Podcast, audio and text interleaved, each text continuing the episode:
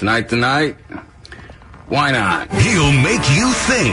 I think I'm going to break protocol here, though. He'll make you laugh. Is it conceited of me? Because, I'm puffing my chest out a little bit. And he lives for a take that'll make you do both. He says things I can't say. Nothing tops overtime, whether it's on the field or on the air. People don't forget. It's time for Overtime with Jonathan Peterlin.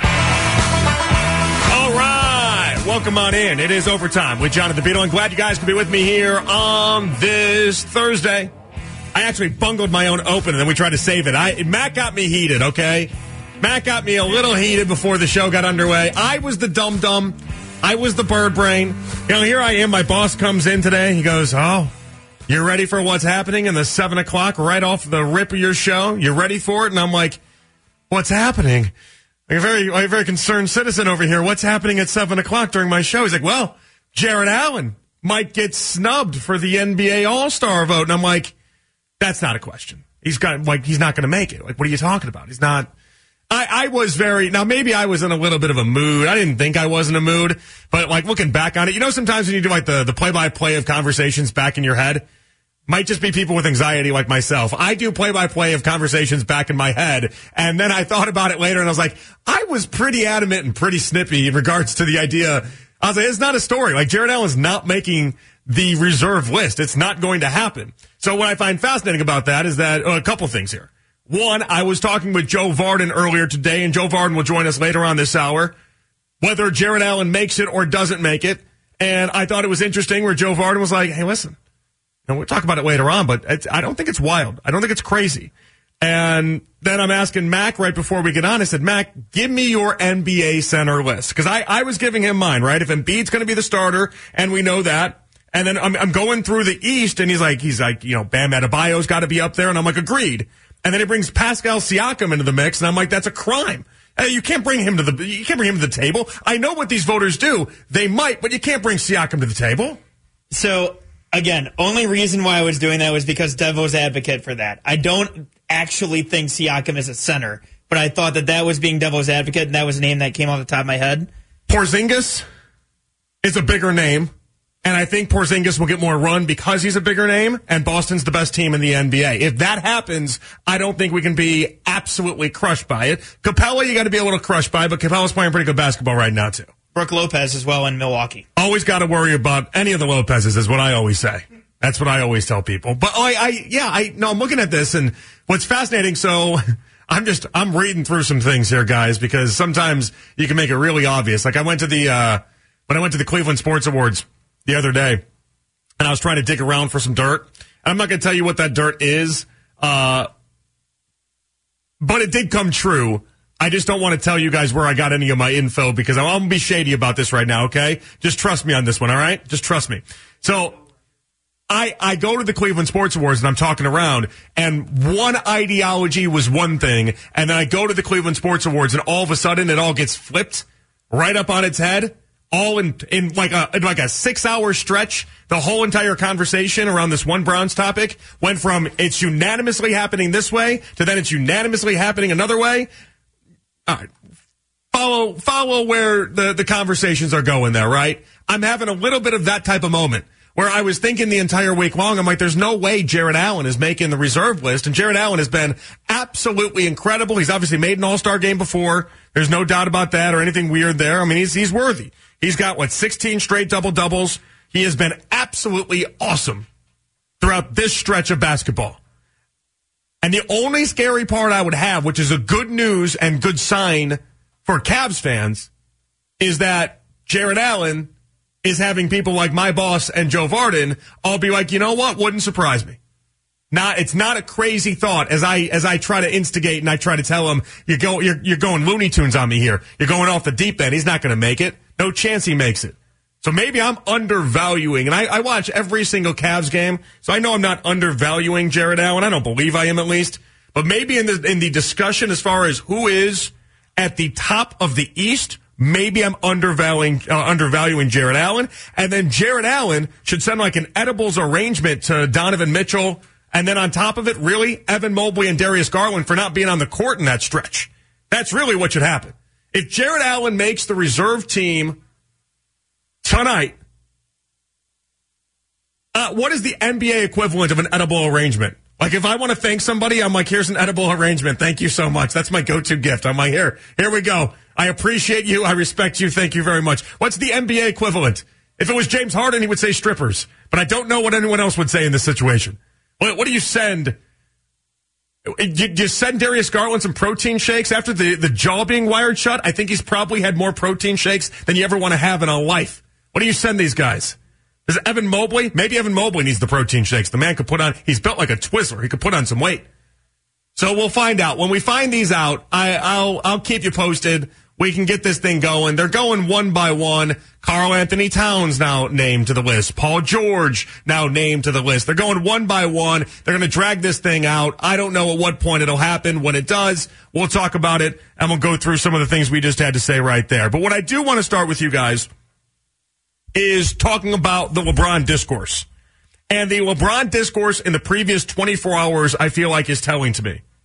I think it's an acknowledgement from the fan base that there's a ceiling to this Cavs team. And I think why fans and Ken Carmen can all say they're tired of LeBron and the baggage that comes from LeBron is that this version of the Cavs might be enough for a lot of Cavs fans.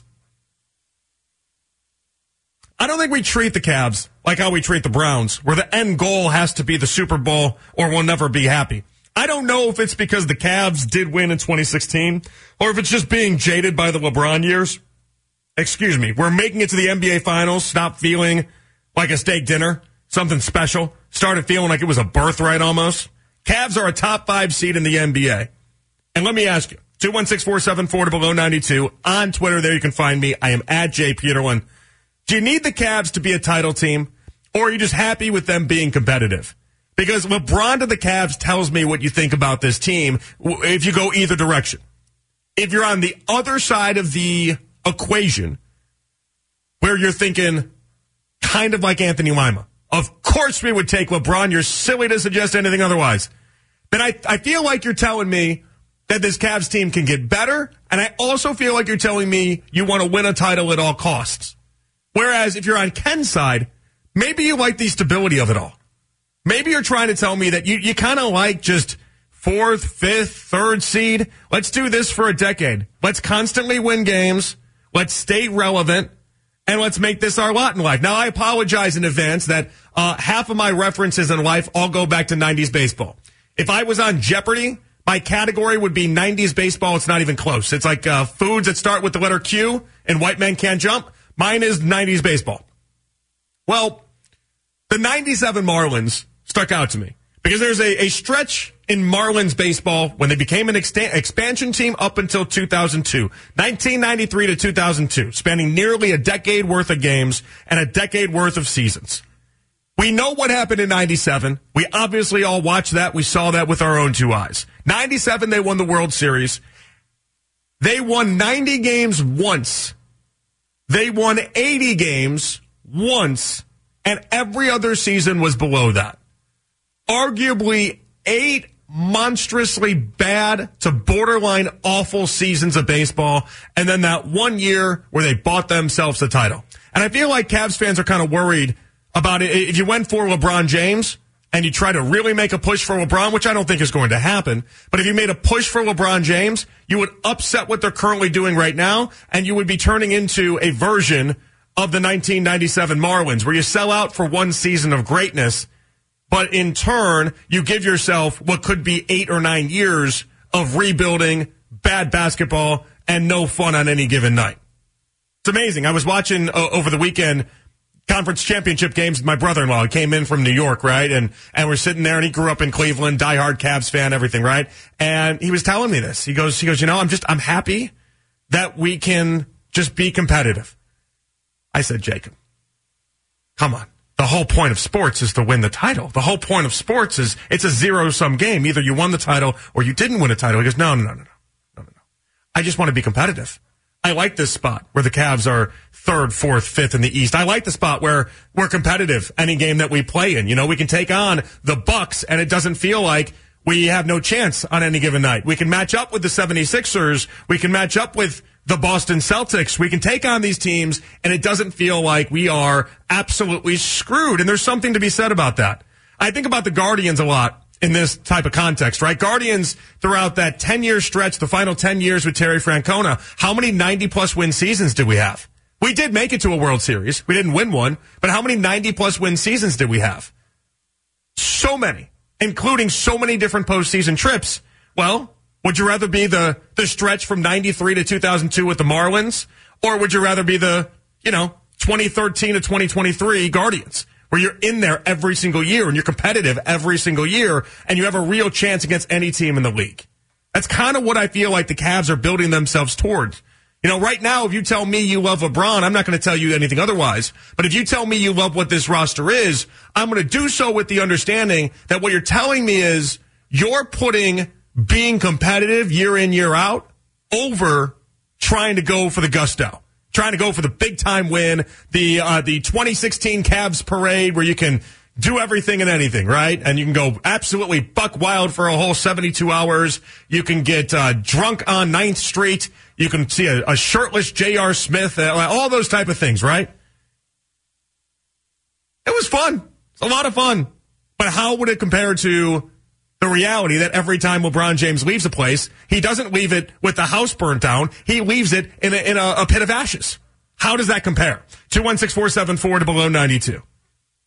Bill Ryder, Ryder than you, on CBS Sports Radio. What a tagline that is. It's like a constant reminder that he's just always Ryder than you. It's a great name. It goes right. But it's kind of like Nick Wright, where sometimes people are like, oh, Nick wrong. Like, you set yourself up in a really bad way if you miss. But this was Bill Ryder earlier today on Afternoon Drive. I think there's a lot of value because I keep asking myself, and this is bad for Bronny, but if I'm a team like the Thunder or the Grizzlies come to mind who have a draft pick in the summer and I could just draft with the 7th or 9th or 11th pick, a kid that's never going to play in the NBA if you draft him this summer and LeBron came with him, I think LeBron is like sixth man of the year or maybe a guy that plays like the Spurs used to back in their last championship. He plays 25 minutes a game during the regular season and plays 55 games, but then he plays a bunch of minutes in the postseason. I think there's a huge amount of value there if it goes into a contending team. Not if he's the number one, but if he's like going to a team that's a second-tier team but wants to make a push, I think there's a lot of value in LeBron.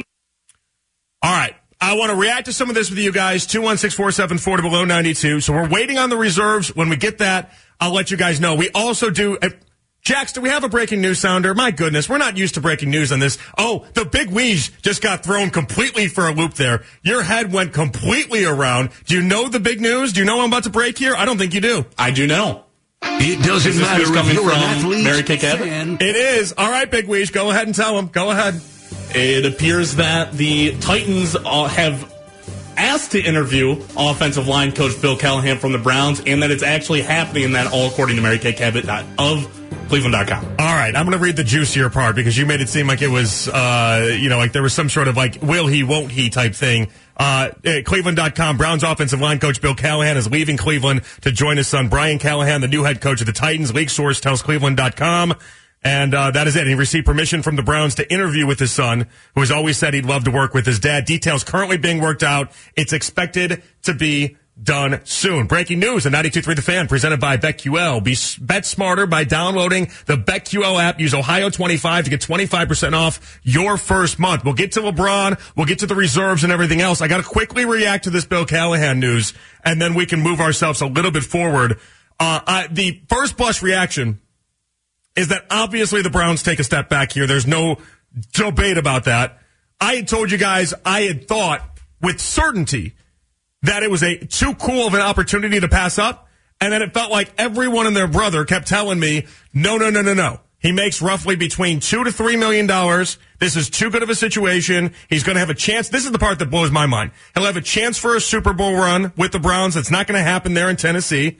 And he's got to weigh the pros and the cons. For a legendary coach, is it that cool to go be to be on your son's staff?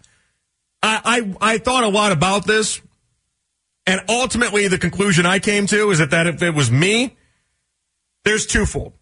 If it was me, my daughter, she doesn't speak many words. She says dada and she says mama, right? She doesn't speak too many words. If she asked me to do anything next to move a mountain, I would do it, right? Like that's just how that works. But I was looking at this from Brian Callahan's shoes. If you're Brian Callahan, now flip this around, you get your dream job. You're finally a head coach. Your dad is one of the best, if not the best, at the position. Do you ask your dad to come aboard, or does it feel like maybe having your dad involved in your work and your family life is a little bit too much? I love my mom dearly. She's one of my favorite people on planet Earth. If my mom, and my mom did radio. She did. She was a country music DJ in Chicago when I was growing up. That's what we did. That's how I got into radio, right? I love her dearly. If she was like, you know, you got grandkids now, and I want to be closer to them. I'm moving to Cleveland. She teaches at a university in Kansas now. She's a communications teacher. She got a PhD, so now she teaches, right?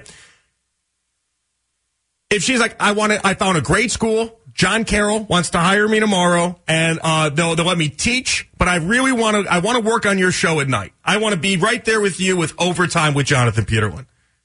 What do you say? Talk to Andy Roth. He says, let's do it. Thinks it'll be awesome. I would say, no way, Mom. Like, no, this is my thing. Like, this is my deal. I know you could help. I know you could. I know you'd be great at it. No, this is my deal. I'm sorry. I love that you'd be as committed as I would be. No, doesn't work that way. I need a separation of church and state. I need the separation of family life and work life. That's just how this operates. So I'm a little surprised in that respect that it actually got done.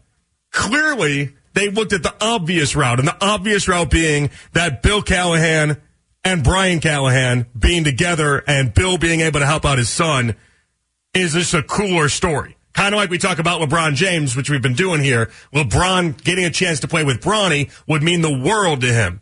That's just how some of these people operate. That's how everyone works differently. I obviously work differently than what Bill and Brian Callahan would operate as. So it doesn't work out for the Browns' favor. According to Mary Kay Cabot in this report, we're going to lose our offensive line coach, which means we lose our offensive line coach. We lose our tight ends coach. We lose our running backs coach. And, Kevin Stefanski's going to have a chance to build out a staff here, but that's a big blow to one of the best offensive lines in the NFL for the previous half-decade plus. Daryl Ryder now confirming the initial report. Source confirms Coach Bill Callahan headed to Tennessee to join his son, Brian Callahan's staff with the Titans. Of course, Mary Kay Cabot, the first one to report that news. So it is confirmed by our Browns insider, Daryl Ryder. We'll get you more on this one as well, and also get your phone calls on LeBron. Joe Vardon coming your way at 7:40 with more on the Wine and Gold. It's Overtime with Jonathan Peterlin here with you on the Fan. The All-Star East reserves and that selection coming down. Okay, so Jaylen Brown is 1, Donovan Mitchell is 2, Jalen Brunson is 3, Bam Adebayo is 4, Julius Randle is 5, Tyrese Maxey is 6, which means we got one more selection, and that is going to be Banchero from the Magic. So that is no good for Jarrett Allen. Jarrett Allen does not make the reserves. Now there is an outside chance that Joel Embiid, because of the injury, doesn't end up being the All-Star game starter and decides maybe not to play. I don't know. Time will tell, I guess, on that one. We're a couple weeks out. I guess something could happen. I mean, Joel Embiid is missing national games, but then he's also kind of forcing himself to play some of these games. So you basically could take it any direction you want. I am not surprised by this outcome in the slightest bit, solely because as great as Jarrett Allen had been, I just didn't think he'd done enough. I think the slow start to the season for Jarrett Allen, and the slow start to the season for the Cavs, by the way, is probably what did him in here, though. Can we be honest about it? If Jarrett Allen had been playing like he had been over the previous 4 weeks for the entirety of the year, then it's a different conversation. Then Jarrett Allen is 100% an all-star reserve, and there's not a debate. It's just not. It's not even a question mark.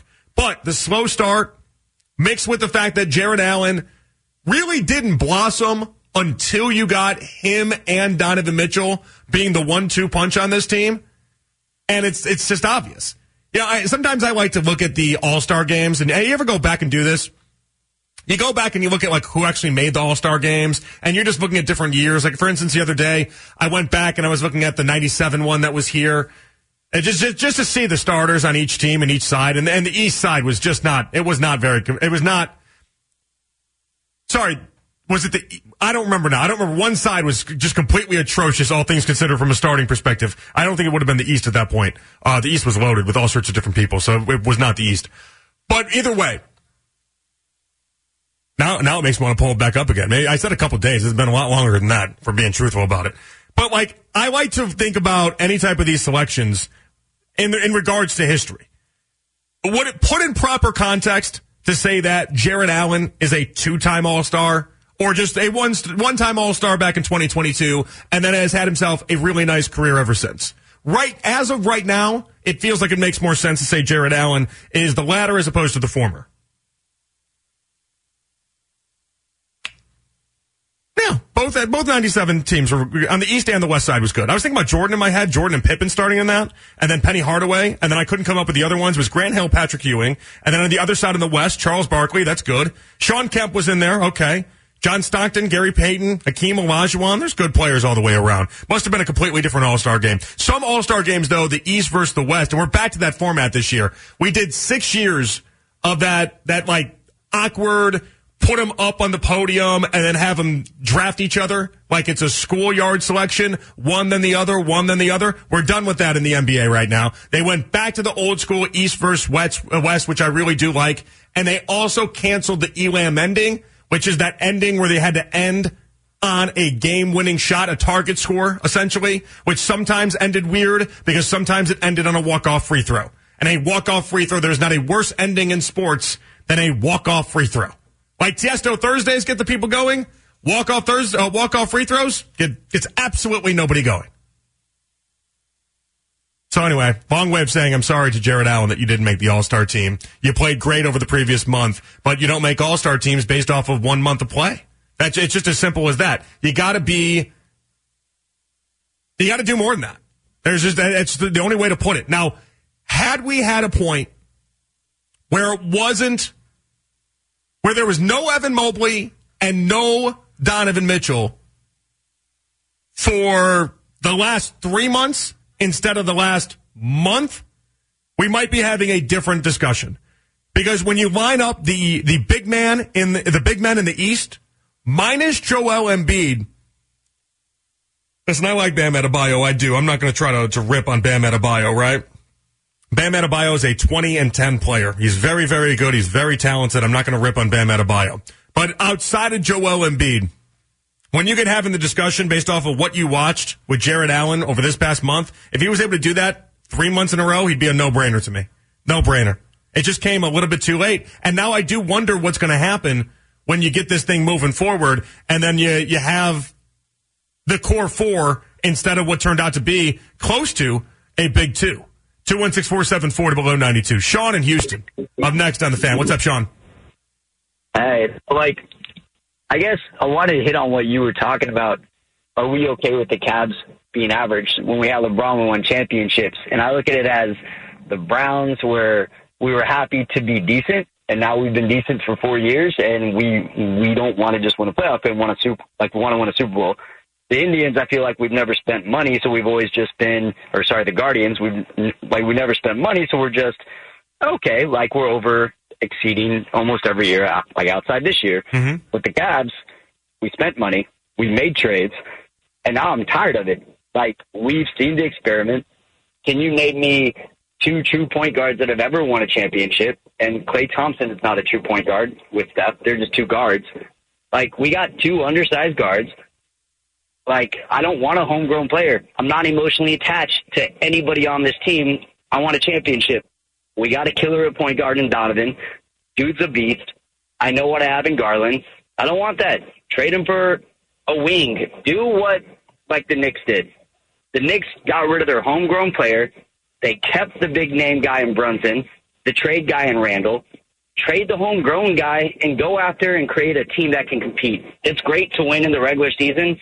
I don't want to be the Jazz from 4 years ago. I don't want to be this team that's good in the regular season. We're not going to beat the Bucks that are wing players that are 6'8". We need wing players. Do it. It's annoying. Sean, I don't want the regular season. I get it. I do. And thank you, man. I do appreciate you. I am closer to that than I ever have been in regards to Darius. And he asked, which ones have been two true point guards, or really two guard systems that have been able to do anything. Any name I would give you, if I said Isaiah Thomas and Joe Dumars, you'd turn around and you'd be like, Jonathan, that was 1989. You were born in 1989. You can't really, can you bring something from the high-def TV era for me, please? And I'd be like, yeah, no, I know.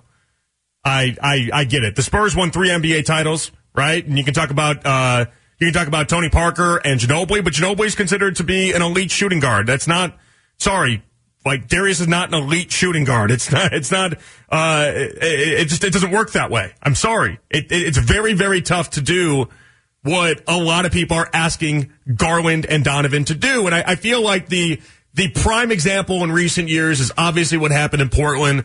Dame time, as I touch my imaginary watch that is not on my wrist, but Dame has me so conditioned to do so.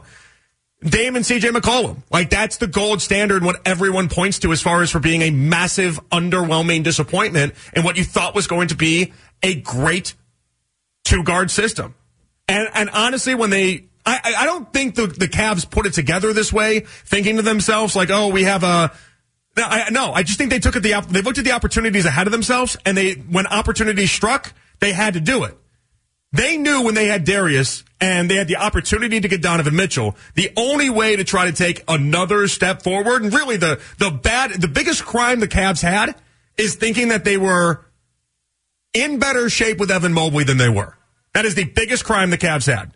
They pulled the trigger and they made a big splashy move and traded all those assets and first round picks for Donovan, and nobody can really begrudge him because of it. At least I can't, because at the time you were trying to add as much talent as you could, and you also thought Evan Mobley was going to blossom into this once in a generation NBA talent.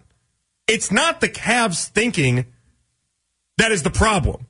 Their thinking was solid. Their logic, even though you don't want a two-guard system, Your idea at that point was just to add as much talent as you can, because Evan Mobley is so great, and Darius had a nice season before they got and acquired Donovan Mitchell. Like, the name of the game was just get as much talent as you possibly can. They found a way to do that.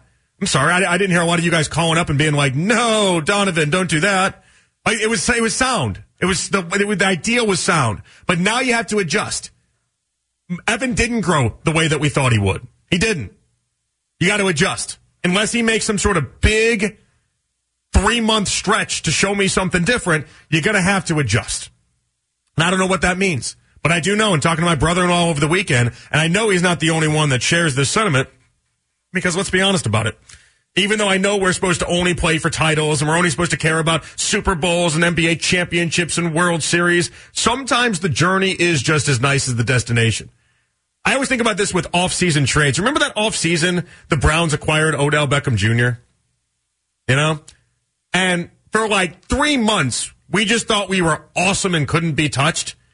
That was almost as fun as the actual season to me. Like just the thinking about it and just like, oh my gosh, we're going to be awesome. Can you believe we have OBJ and Jarvis Landry? And he's going to be able to work with Baker, who's cooking. Like, this is going to be insane. We were wrong, but for those 3 months, wasn't that great? Like, I don't know. Sometimes it is about the journey and less about the destination when it comes to some of this stuff. And if you're going to be the 3, 4, 5 seed and be competitive in every game you play in, for a lot of fans, I do feel like that is good enough. It might not be a title. And right now they can't win a title. But you're not in the doghouse. You're not at the bottom of the chili pot. Not a bad place to be, all things considered. You could be the Detroit Pistons. It could be a lot worse. And we've been there in very recent years. All right, Joe Vardon on the Jarrett Allen snub and everything else around the NBA. What do they do with Evan Mobley moving forward? He'll join us coming up next. It's Overtime with Jonathan Peterlin here with you on The Fan. All right, back out of here on The Fan. We go out to the North Olmsted Chrysler Jeep Dodge Ram hotline. Let's talk to the Athletics' Joe Vardon here on 92.3. Joe, how's it going tonight? Going okay. You know, it's busy time for me. You know, All-Star Reserves, All-Star Weekend coming up not too long, Team USA, lots of news coming out of Colorado Springs, or, you know, wherever Grant Hill lives. I guess that's Orlando. So, you know, it's fun. It's, you know, it's a good time to be at work. News we found out this hour, Jarrett Allen did not make the reserve team. Some are calling it a snub. I don't know. Do you think this is a snub of Jarrett Allen? Yeah, I do, but also I feel like his injury to start the year hurt him a little bit, and then I just think the Cavs' slow start to the year hurt him. You know, I feel like onlookers, and I mean, you know, we know that coaches pick the reserves, but I just feel like teams and eyeballs went away from the Cavs a little bit when they got off to that slow start, and they've missed some really good ball, and Jarrett has been awesome. I mean, just awesome over the last 2 months. You know, he's a walking double-double. and certainly, you know, had a chance to make it this year. Joe, I see you tweeting out and you're saying you like all the All-Star games and the Pro Bowl events and everything. Do you like that the All-Star game is going back to the traditional format? We had no Elam ending. We're going back to East versus West. Is this a good move for the All-Star game? Well, we'll see. Because the caveat is, you know, listen, we're going to go back to the way it used to be, fine. But the caveat is, you guys have to play harder. And that comes as an edict from the league office. Of course, there isn't anything they could do to enforce that. They don't have a hammer in this case. But whether we're doing it Elam style or we're doing it the old way, the players have lost interest in this game. They do not give the effort that an NBA All-Star game deserves. And like, yes, it's supposed to be an exhibition. Yes, the regular season's crazy long. We have a hard enough time getting guys to play enough games as it is. But there is a history there that runs up to about, I don't know, like 2014, 2013, maybe 2015. Like, there's a history of, like, yeah, maybe the players would mess around for a while, but at least the fourth quarter would be interesting. Mm-hmm. It got out of hand. And then when we went to the captains and then the Elam style, the combination was first in play in 2020, February 2020 there, in Chicago. That game was awesome. And we thought like the league had figured it out and this was going to be a way to make the All-Star game more interesting. And of course, it just kind of went slowly back in the other direction. I thought the Cleveland game was okay. You know, Steph set a record for threes. LeBron, hit the game winning shot, you know, hometown guy. Like, I thought that was cool. But certainly by the end of the All-Star game last year in Salt Lake City, we had all agreed that it was a disaster again. So let's go back to the way things used to be. East versus West. 4 12-minute quarters, and, you know, just put in a little extra effort. Joe, let's dive into the Cavs. I loved your piece on The Athletic with Sam Merrill because I'm very confused on what to do with him. On Monday, he played just a couple minutes, and then, you know, yesterday against the Pistons, he had some good action, and he looked really good. What do you think JB's going to do? And, I mean, he's earned more, hasn't he? Well, I think so. And I pointed out to Sam last night when we were talking that, hey, you know, when you played against the Clippers and your playing time was already getting squeezed because Mobley coming back, you only took one shot. And he, you know, I mean, that's true. So, you know, he agreed. And he knows that, like, when he gets the opportunity that he can't play that way. He's got to come out gunning. And it was great to see against the Pistons that he walks right out on the floor, comes off a screen, and he's chucking threes right away. And that is part of the difference that he can make. But yeah, as we talk about going forward and what JB Bickerstaff is going to do, like whether it was in the days leading up to Paris or at the Paris game, which, you know, I was there. And then when they came home, like the Cavs have been saying, like, no, this is how we are going to play from now on. We are going to shoot a ton of threes. We're going to run. We're going to move off screens. We're going to find the open man. Great. Sam Merrill is the quintessential player for that. He is your best three-point shooter. He moves off screens like Kyle Korver used to. He does things that there's not that many guys in the NBA who can do it, just the way he moves, cuts, runs off screens, and shoots. But they have Evan Mobley, and they've got a lot of, you know, equity invested in Evan, and they're going to play Evan and Jarrett together, which is going to squeeze minutes for Dean Wade, who deserves time this year. And it's going to squeeze some time for Isaac Okoro, who's having his best year. And then, of course, you got Donovan and you got Darius and Karis LeVert. So, like, those guys are all going to, in some way, shape, or form, can take minutes away or be in front of Sam Merrill. So, what JB has said he's going to do is he's going to play 10 guys in the first half. You know, you're going to play your starters deep into the first quarter, then you get to the second unit, get all them in, and, you know, you go back to your starters, I guess, midway through the second quarter, whatever. But whoever's playing the best out of your reserves, like maybe the top three, maybe four, are the guys who get the run in the second half. I don't know if that's going to work. And when you come to the playoffs, if you can, you want to shrink your rotation to 9 guys and maybe even 8. I think you're better off if you can play 9. They feel like they can. You know, we'll see. And we'll see where Sam fits into that. But in a league where 3-point shooting is almost the most important thing you can do, and you have a guy who's better at it than everybody else on the team, you kind of have to find a way for him to stay on the floor, and that's what JB said. You know, kind of leads us to, our friend Jason Lloyd. I defended him. I liked his take. I thought it was a good one. Evan Mobley needs to be shooting more threes. And you heard JB on Monday in the pregame. He was out there like, if he gets aggressive with it, he's gotta catch the ball and be able to shoot it. Last night we saw him do that once, and then he just kind of abandoned it. Do you feel like that's the right mentality, though, getting to what Jason's suggesting, where Evan can become that 3-point shooter? Well, Jonathan, I don't know if you know this. Certainly, like some of the listeners who've heard me, babble on for the last 10 years know this. I grew up in Talmadge, Ohio. Mm-hmm. And I have a group of buddies that I grew up with, and they are all very, very serious Cavs fans. And we talk Cavs every day via text, every day. Mm-hmm. And they are all furious at me because I have been saying that if the Cavs are going to play the way they have been playing, the only real option is for Evan to shoot some threes. Like they ran a 1-in, 4-out offense while Evan Mobley was out.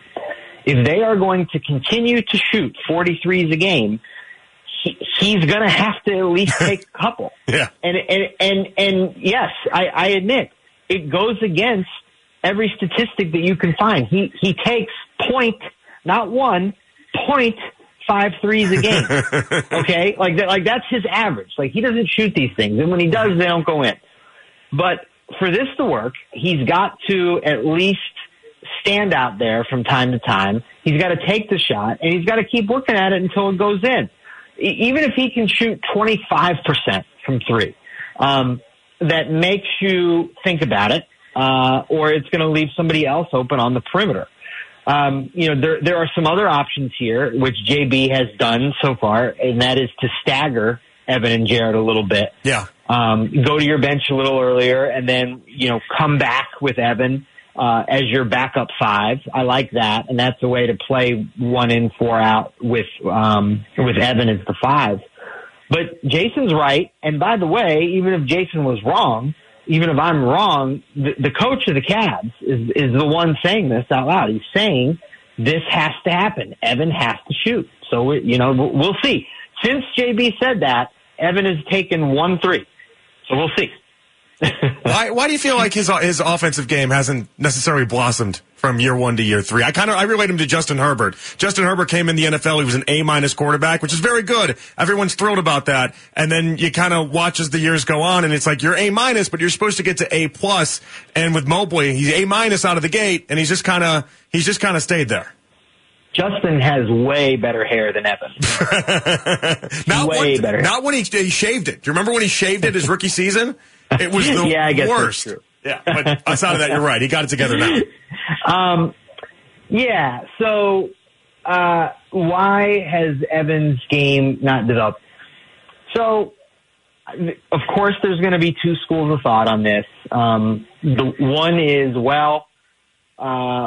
they didn't know when they drafted him, and then even the summer after, when he got in the lab and started working on all this different stuff, they didn't know they were going to trade for Donovan Mitchell. And adding Donovan to the flow took the ball out of Evan's hands in a way that they didn't want, that they hadn't planned on.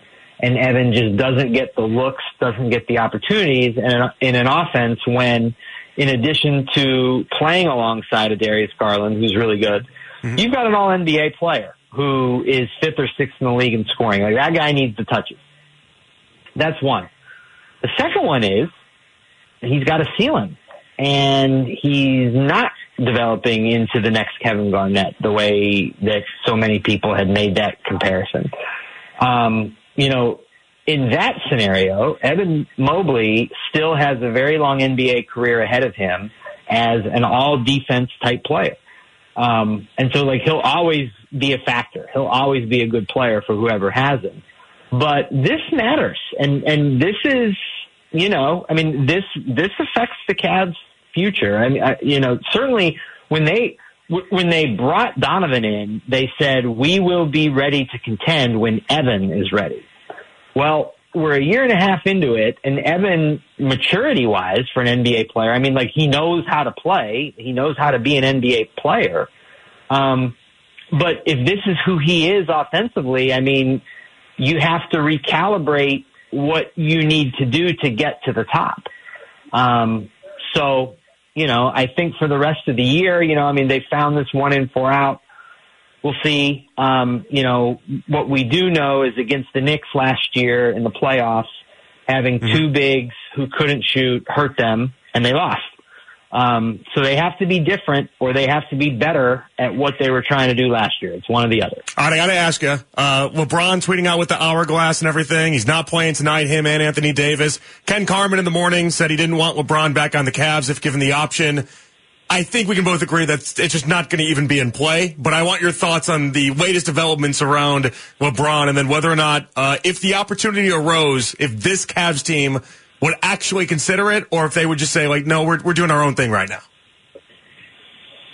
You know, last question first. I'm not sure. I'm not sure what they would do if they could get him right now, because to do it, you would have to tear this team apart. He makes like $47 million or something like that. So if you, guess what? If you wanted to trade Evan Mobley for LeBron, you would have to throw in so many more pieces that really you're going to have to find a third team to do that, to even get to that number.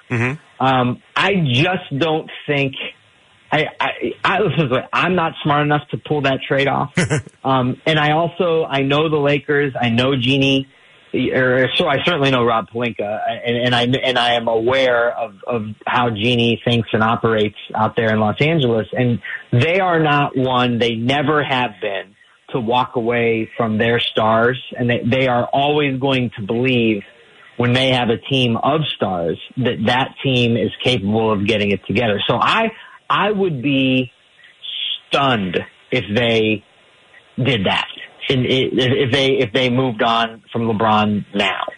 I just don't think they will do it. You know, we can have a discussion about what's going to happen this summer.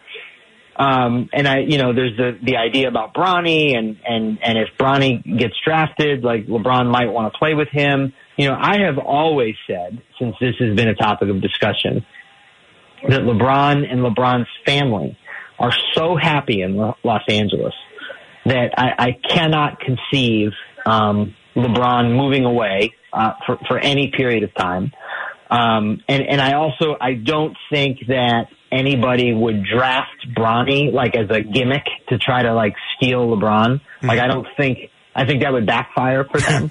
So I just think that there's just a way that Bronny ends up on the Lakers, and they figure this out. But, like, I mean, LeBron, even since he's been in LA, like, almost every year, maybe other than the championship year, like, he gets upset about now, and he does these tweets, and maybe one time he, like, the sort of impatience that he suggests he has, like, maybe it'll boil over and he actually leaves Los Angeles. I still don't see it, but in that scenario, now the Cavs are in play for sure. Joe, fantastic stuff as always. Of course, I implore everyone to go check out the latest in the Sam Merrill article. That was fantastic as well. And appreciate you giving us a few minutes, and we'll catch up with you later. Thank you, Joe. Yeah, looking forward to it. All right, good stuff right there, catching up with Joe as always. We're coming back. I want to hear from you guys, 216-474 to below 92. Let's get to the big Browns news of the evening. Bill Callahan going to join his son Brian in Tennessee.